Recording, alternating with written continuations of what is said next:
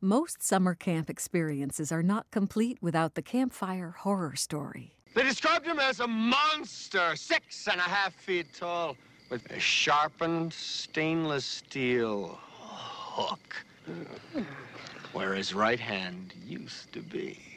At Greenwood Music Camp in Cummington, Massachusetts, the horror stories have a different sort of twist. One time I heard the story where they tried to play the second movement of this Bartok quartet and it's like impossible. Camper Eliza Bagg. And they had to, they only had a week to put it together and they almost didn't play it in the concert because it was going to be like they were going to fall apart. It's scary when you have a piece that could really fall apart. Okay, so maybe the scenario isn't quite that scary, but the Saturday night performance is part of the weekly routine that Greenwood campers have been following since 1933. Camp director Deb Schur has been following a generations old recipe that gives Greenwood the unique vibe its alums and campers alike rave about. And it all begins with chamber music. So the thought was that this incredible responsible relationship that you have as a chamber musician would feed the kind of relationships that you have in life in general.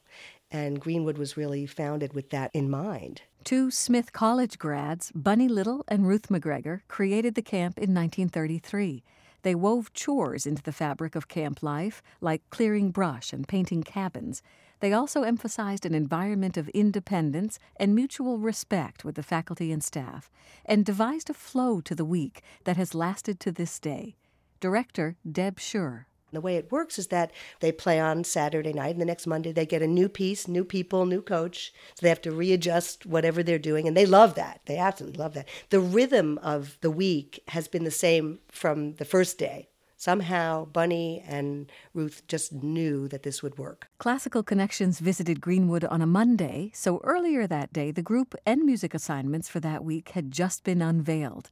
Jonah Sirota, violist with the Chiara String Quartet and Greenwood alum, coaches groups throughout the week to help prepare them for the Saturday concert. It's sort of like a sports coach. You're getting them ready for the game. You know, you're helping them learn the piece and getting them ready to perform it, and you're trying to impart some of the performance experience that you've had with other music by the same composer to them, especially if they're experiencing that composer for the first time. Now, this is as good a time as any to talk about the fact that in Brahms, every part is awesome all the time, but that doesn't mean that you can play it like that all the time. You have to really, really figure out how you're going to release and, and, and, when you're important and when you're not. No, I mean, it's, it's, it's a very specific problem to Brahms, is that he loves to write parts that just feel great to blast. You know? I feel like the kids here are trusted in a way that usually high school kids aren't trusted. And even in music, I think kids are often like, here's your three hours of required practice, and here's your rehearsal, but we won't ever let you rehearse on your own. We're going to teach you the whole time because you don't know how to rehearse.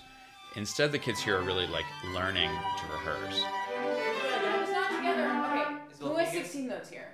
Raise your hand if you have 16 notes. Chiara Quartet violist Jonah Sirota thinking about how well I played when I got into Greenwood, I'm not sure I would get in now. And it's just amazing how serious these kids are, and a, a, great number of them are going into music. So, what we view sometimes our role here is to keep them focused on the right things because it's very easy, I think, to get into a I'm behind. I need to get to this point. I need to learn this music before I can get to here or before I can get into this school.